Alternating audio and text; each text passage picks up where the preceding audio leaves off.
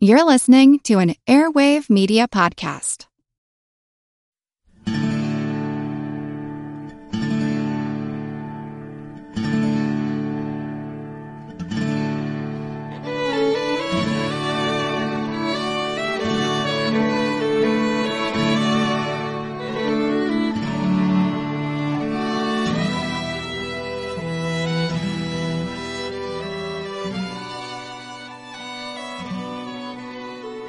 Hey everyone, thanks for tuning in to episode two hundred thirty-four of our Civil War podcast. I'm Rich. And I'm Tracy. Hello y'all. Welcome to the podcast. At the end of the last show, it was the morning of Saturday, December thirteenth, eighteen sixty-two, and the commander of the Federal's Left Grand Division, William Franklin, had just been given Ambrose Burnside's orders for the day. Franklin was already upset since he had expected to receive Burnside's instructions hours before this, and now Franklin grew even more agitated since the orders he'd just received weren't at all what he'd been expecting. In his book on the Battle of Fredericksburg, Frank O'Reilly says Burnside's orders to Franklin were, quote, an astonishingly vague and rambling directive, end quote. You see, based on their conversation the night before, Franklin had expected to receive orders indicating that his assault against Prospect Hill on the southern sector of the battlefield below Fredericksburg was to be the main Union attack on December thirteenth. But Burnside's written instructions no longer seemed to reflect that. Well behind schedule as he was, an already frustrated Franklin decided not to spend more time asking Burnside for clarification, nor did he ask the staff officer who had brought the orders if he knew anything of the Army commander's intentions. And so Franklin read and reread them, but was still unable to determine from the imprecise wording of the orders if Burnside expected him to hold his whole force in readiness to strike the extreme right of the Confederate line, or if he was simply to make an immediate demonstration against Prospect Hill with one division. In the end, Franklin decided these didn't seem to be instructions for a major attack by the Left Grand Division, and so he chose to literally take the orders to mean he was to send out a single division to make a demonstration. In explaining his decision, Franklin would later say he assumed his part in the fighting that day would be to simply conduct, quote, an armed reconnaissance or an observation in force made of the enemy's lines. Well, as we said in the last show, most historians today believe that Burnside intended for Franklin to make the main Union attack on December thirteenth, while Right Grand Division Commander Bull Sumner would be the one who made a demonstration as he sortied from Fredericksburg to prevent Longstreet from sending help down to Stonewall Jackson. But although this was almost certainly Burnside's intent, he failed to clearly communicate this plan to the commanders of his grand divisions. Having decided his job that morning was only to make a demonstration, the orders did seem to plainly indicate that Franklin was obligated to do so as quickly as possible, so he gave the assignment to John Reynolds' First Corps, advising Reynolds to send forward a single division but to keep it well supported. Reynolds immediately tapped George Meade's division of Pennsylvania Reserves for the task. But Meade was worried that this would be just one more of the same kind of piecemeal attacks that had failed to crack the rebel lines at Antietam, and so he asked if he was really to go forward with just his division. The answer Meade received was, "That is General Burnside's orders."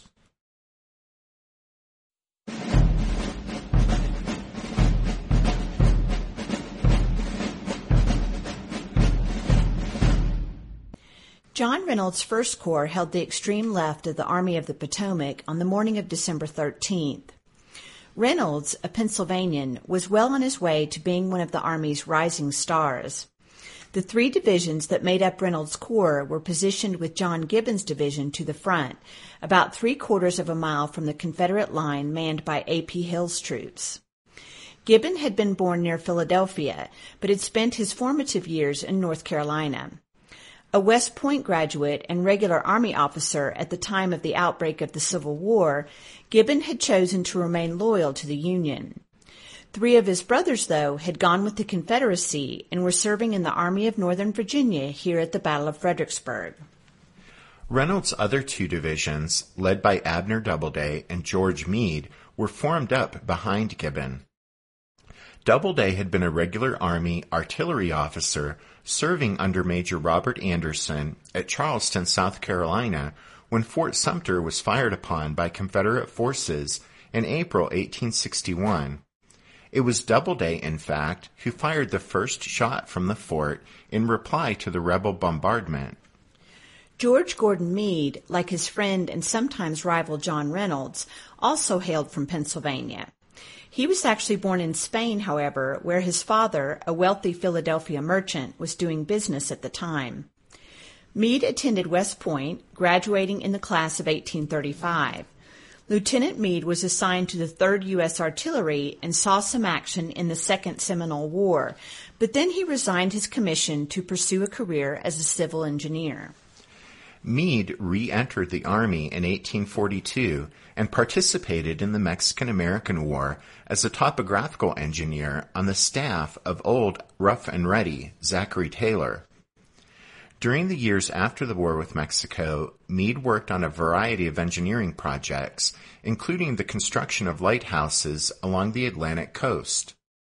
In eighteen sixty-one, when the Civil War broke out, he was in charge of the Great Lakes Engineering Survey. Meade was a captain when the war started, but the governor of Pennsylvania used his influence to have Meade appointed a brigadier general of volunteers in August of eighteen sixty-one. The new general was assigned to the second Brigade of the Pennsylvania Reserves. These regiments were units raised in the Keystone State that had exceeded the War Department's quota. Though they were eventually mustered into federal service, these Pennsylvania regiments retained their original reserve designation. As commander of a brigade of Pennsylvania Reserves, Meade served ably during the Seven Days battles outside Richmond until he was badly wounded in the back and arm at Glendale. He recovered in time to lead his brigade at Second Bull Run, though. When John Reynolds, then the commander of the division, was pulled away and put in charge of the Keystone State's militia during the Antietam campaign, Meade succeeded to command of the Pennsylvania Reserves, which he led at both South Mountain and Antietam. Then, when Joseph Hooker was wounded at Antietam, Meade temporarily was placed in charge of First Corps. After that, Meade returned to divisional command, but he was promoted to major general at the end of November eighteen sixty-two, which meant that at the Battle of Fredericksburg, he was the Army of the Potomac's senior division commander and also outranked at least two corps commanders. All of this is to say that George Meade was a seasoned officer with plenty of combat experience, and when he questioned whether his lone division was really supposed to go forward by itself, it wasn't because he was seeking to shirk the responsibility. First Corps Commander John Reynolds gave Burnside's orders, as he understood them, to his three division commanders. Reynolds chose his old division, now under Meade, to take the lead in the action, while Gibbon's division was to guard Meade's right flank. Doubleday would position his troops so that they protected Meade's left, while also guarding the left flank of the entire army. As y'all recall, Franklin's other corps commander in the left Grand Division was Baldy Smith, and his Sixth Corps would keep an eye out for Reynolds' right flank, while continuing to guard the lower crossing site and keeping the lines of retreat back across the river open, as directed by Burnside's orders. The Pennsylvania Reserves had mustered into federal service late in eighteen sixty-one, ten thousand strong. However, a half dozen battles and a year of attrition had taken their toll, so that Meade's veterans now numbered only about three thousand eight hundred troops. However, two new regiments with full ranks had recently joined the division, bringing his strength up to about four thousand five hundred men. As Meade would later recall, he put his troops in motion, quote, immediately on receiving orders. Meade's brigades deployed a quarter mile south of a property known today as the Slaughter Pen Farm. While Gibbon's and Doubleday's divisions prepared to support them, the Pennsylvanians prepared for action, shedding their knapsacks and excess gear and piling it all up to be retrieved later. Before Meade could begin his advance, though, all heads in the waiting Union ranks suddenly swiveled in the same direction as a single cannon boomed somewhere off to the left.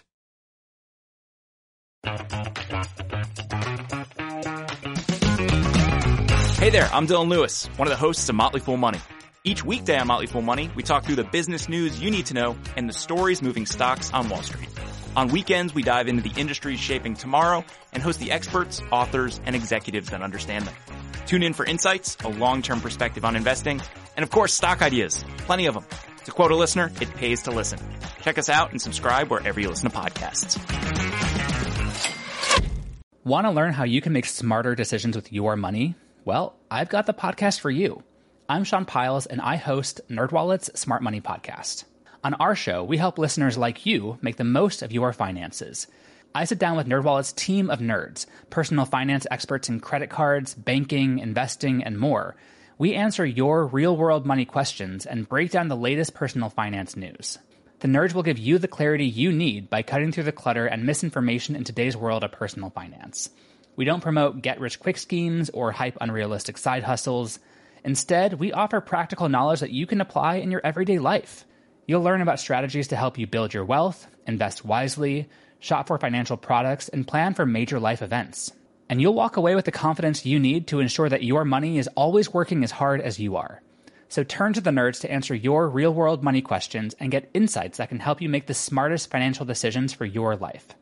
Listen to NerdWallet's Smart Money Podcast wherever you get your podcasts.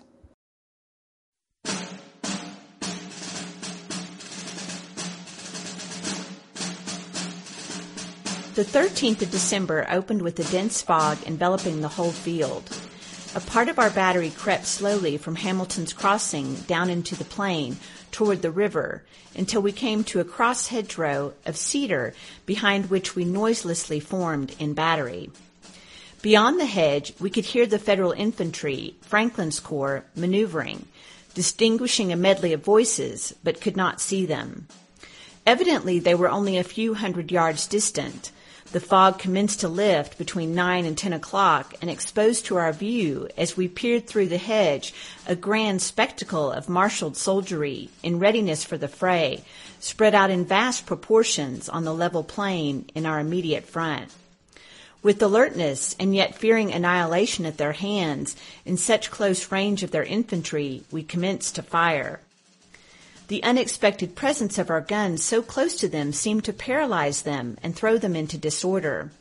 Instead of rushing for us and overwhelming us with their numbers, they were evidently afraid of us, judging no doubt that we had a strong force concealed behind the hedge, but we were far in advance of any supports, either of cavalry or infantry.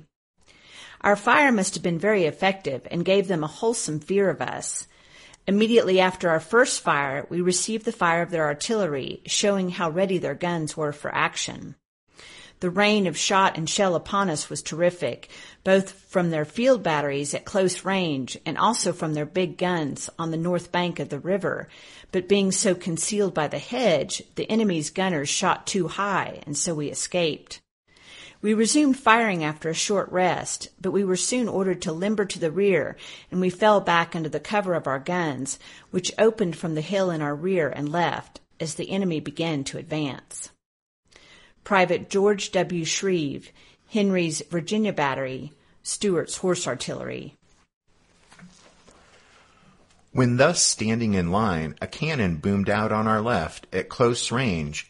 A shot whizzed high in the air, passing over our heads from left to right along the line.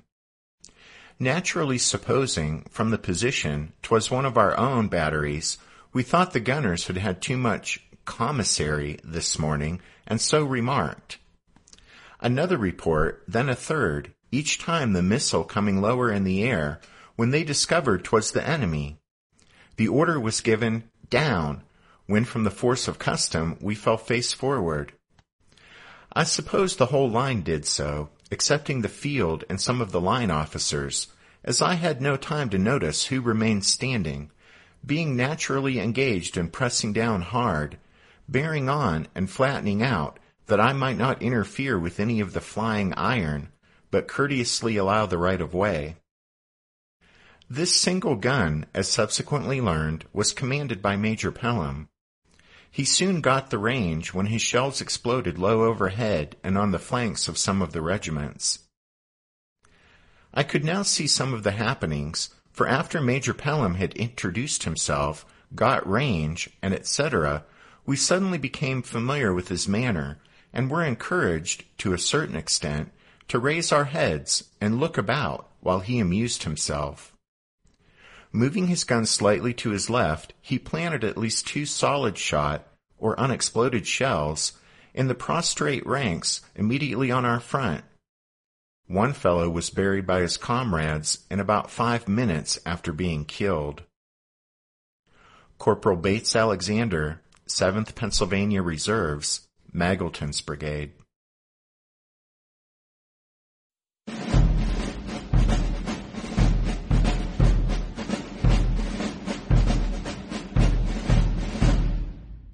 On the extreme right of the Confederate line, Jeb Stuart's rebel cavalry had skirmished with the Federal picket line since dawn.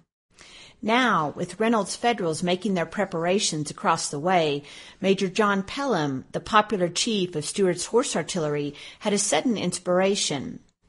Pelham had found an ideal spot to put a cannon squarely on the Yankees' flank. He begged Stuart to let him try this idea and open an enfilading fire at close range on the massed Union troops.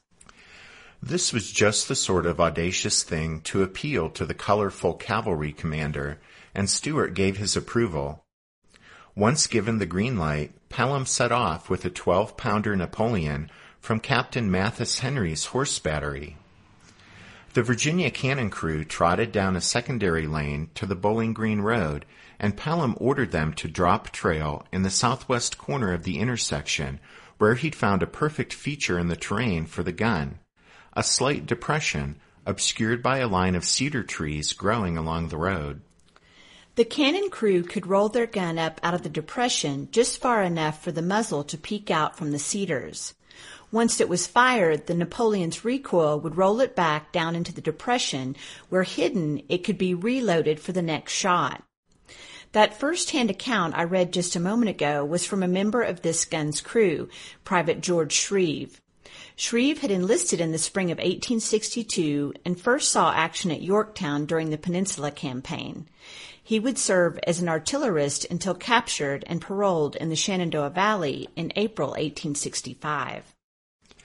The fog had started to burn off, but the last bits of it still clung to the low ground, like the spot where Pelham had concealed Henry's lone cannon. As the Virginians of the gun crew got everything ready, they could clearly hear Meade's Pennsylvanians nearby, and if they snuck up and peered through the cedars, they could see the Yankees where they had halted just four hundred yards away as they prepared to advance against A P Hill's line. When Pelham gave the command to open fire, the report from the lone rebel gun broke the morning calm. It was ten a.m. In Frank O'Reilly's book, he writes, quote, "The Northerners recoiled in surprise, and Captain Henry's artillerists continued to shell the dumbfounded bluecoats as fast as they could load. Confusion marred the alignment of the densely packed Yankees. Pelham's men imagined they saw the Union soldiers fall down, paralyzed with fear. Moments later, Northern artillery wheeled in front and challenged the Confederates. By Pelham's third round, the Union guns returned the fire. Yankee batteries responded from Meade's front and from Stafford Heights across the river. The noise was deafening, and the explosions were unnerving, but Pelham suffered no real harm. His single gun and crew proved too elusive for the Yankees to hit." John Pelham was twenty-four years old in December eighteen sixty-two. He was young, courageous, and impatient enough to go looking for trouble, as he did here when he gathered up this gun crew from Henry's battery and set out to annoy the enemy. Born near Alexandria, Alabama in eighteen thirty-eight, He was a natural and gifted horseman. In eighteen fifty-six, he accepted an appointment to West Point, but by eighteen sixty-one, with war looming, he withdrew from the academy a week shy of his graduation to head south and offer his services to the Confederacy. He was commissioned a first lieutenant of artillery, and shortly thereafter, at the First Battle of Manassas, he caught the eye of Jeb Stuart, who authorized the brash young lieutenant to put together a six-piece battery of horse artillery. Pelham and his men fought well at Second Manassas, Antietam, and other engagements in between.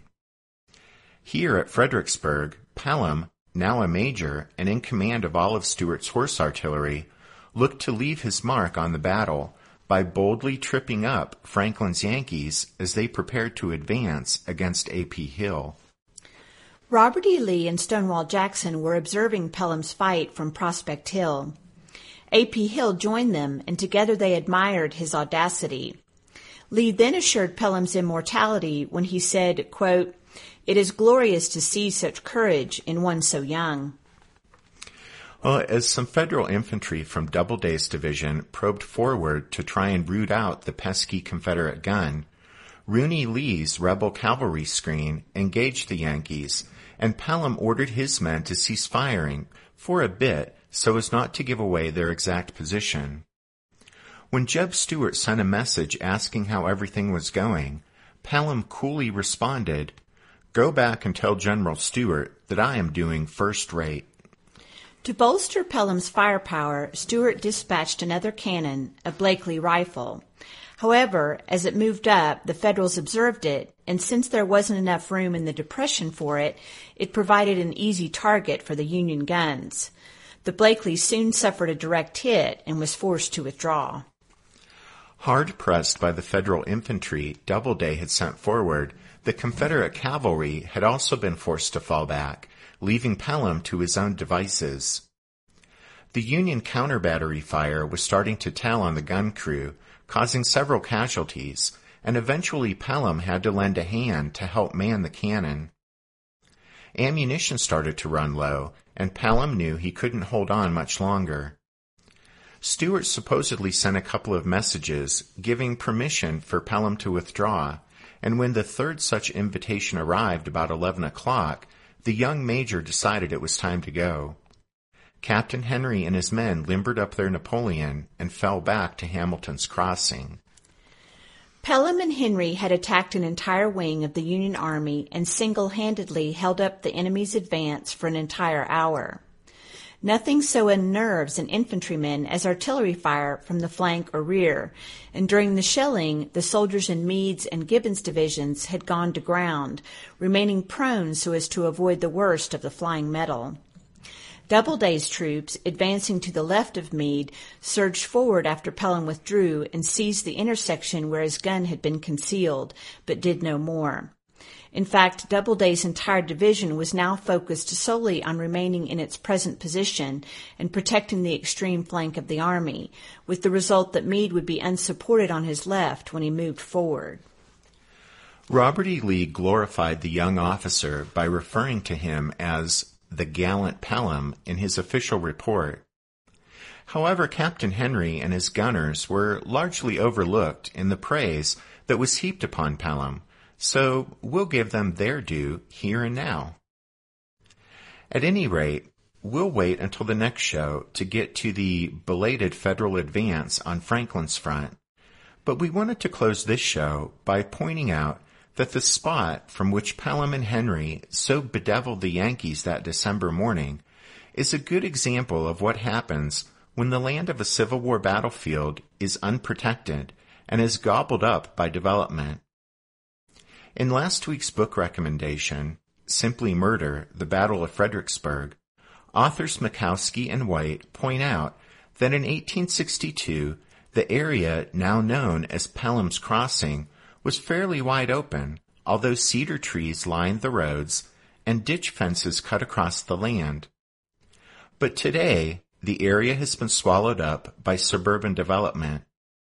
Lost in the hustle and bustle of traffic whizzing by are two interpretive markers and a low stone monument standing near the busy intersection of Tidewater Trail and Benchmark Road. The small monument once sat ten feet closer to the road, but when the Virginia Department of Transportation widened the road in two thousand six, the monument was uprooted. It spent many months lying on its side before being reset in its current location.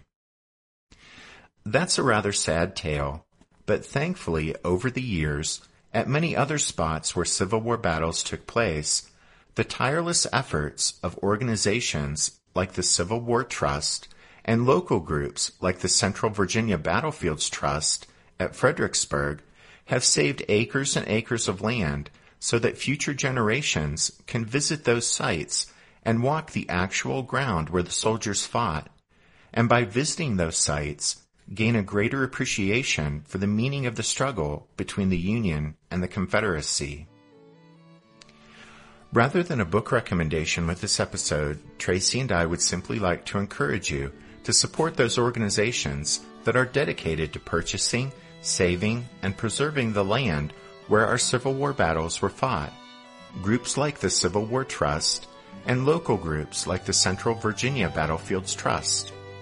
The work they do is indispensable to the cause of battlefield preservation. Thanks, everyone. And thanks, everyone. Bye.